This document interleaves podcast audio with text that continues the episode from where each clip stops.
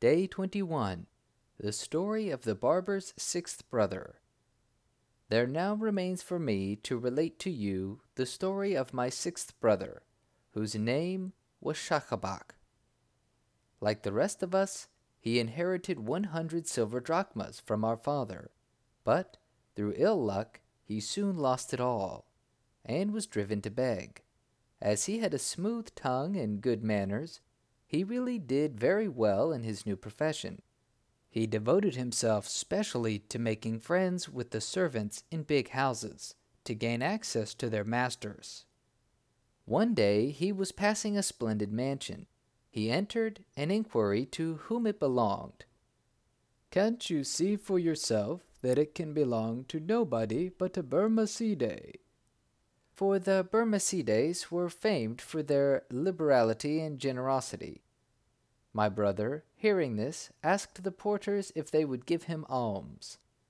They did not refuse, but told him politely to go in and speak to the master himself. Entering the room, he saw an old man with a long white beard sitting on a sofa, who received him with such kindness that my brother was emboldened to make his petition.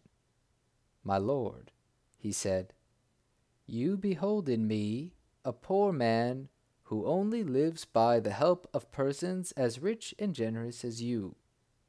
Before he could proceed any further, he was stopped by the Barmecide. Is it possible, he cried, that while I am in Baghdad, a man like you should be starving? That is a state of things that must at once be put an end to. Here, slave, bring water, that we may wash our hands before meat. No slave appeared, but my brother remarked that the Barmecide did not fail to rub his hands as if the water had been poured over them. Then he said to my brother, Why don't you wash your hands too?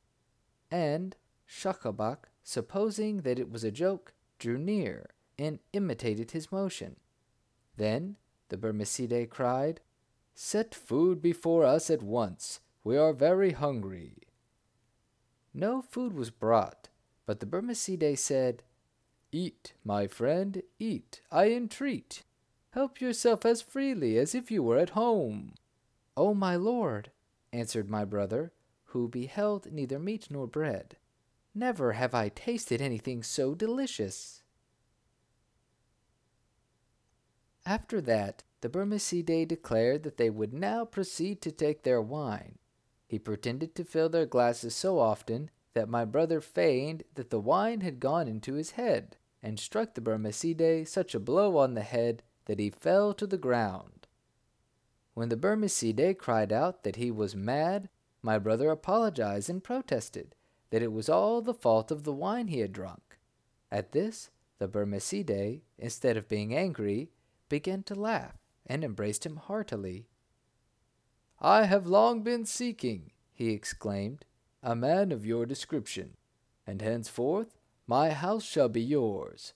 You have had the good grace to fall in with my humor, and to pretend to eat and to drink when nothing was there. Now you shall be rewarded by a really good supper. Then he clapped his hands, and all the dishes were brought. Schacabac was treated by the Barmecide as a familiar friend, and dressed in a garment out of his own wardrobe. Twenty years passed by, and my brother was still living with the Barmecide. But when his generous benefactor died, others of the family even despoiled my brother of those that rightly belonged to him and he became a poor man again. Then he decided to go to Mecca with a caravan of pilgrims. Unluckily, the caravan was attacked, and the pilgrims were taken prisoners. My brother became the slave of a man who beat him daily, hoping to drive him to offer a ransom. But Schacabac pointed out that his relations were as poor as himself. At length, the master grew tired of tormenting, and sent him on a camel to the top of a high barren mountain, where he left him to take his chance. A passing caravan on its way to Baghdad, told me where he was to be found, and I hurried to his rescue and brought him back to the town.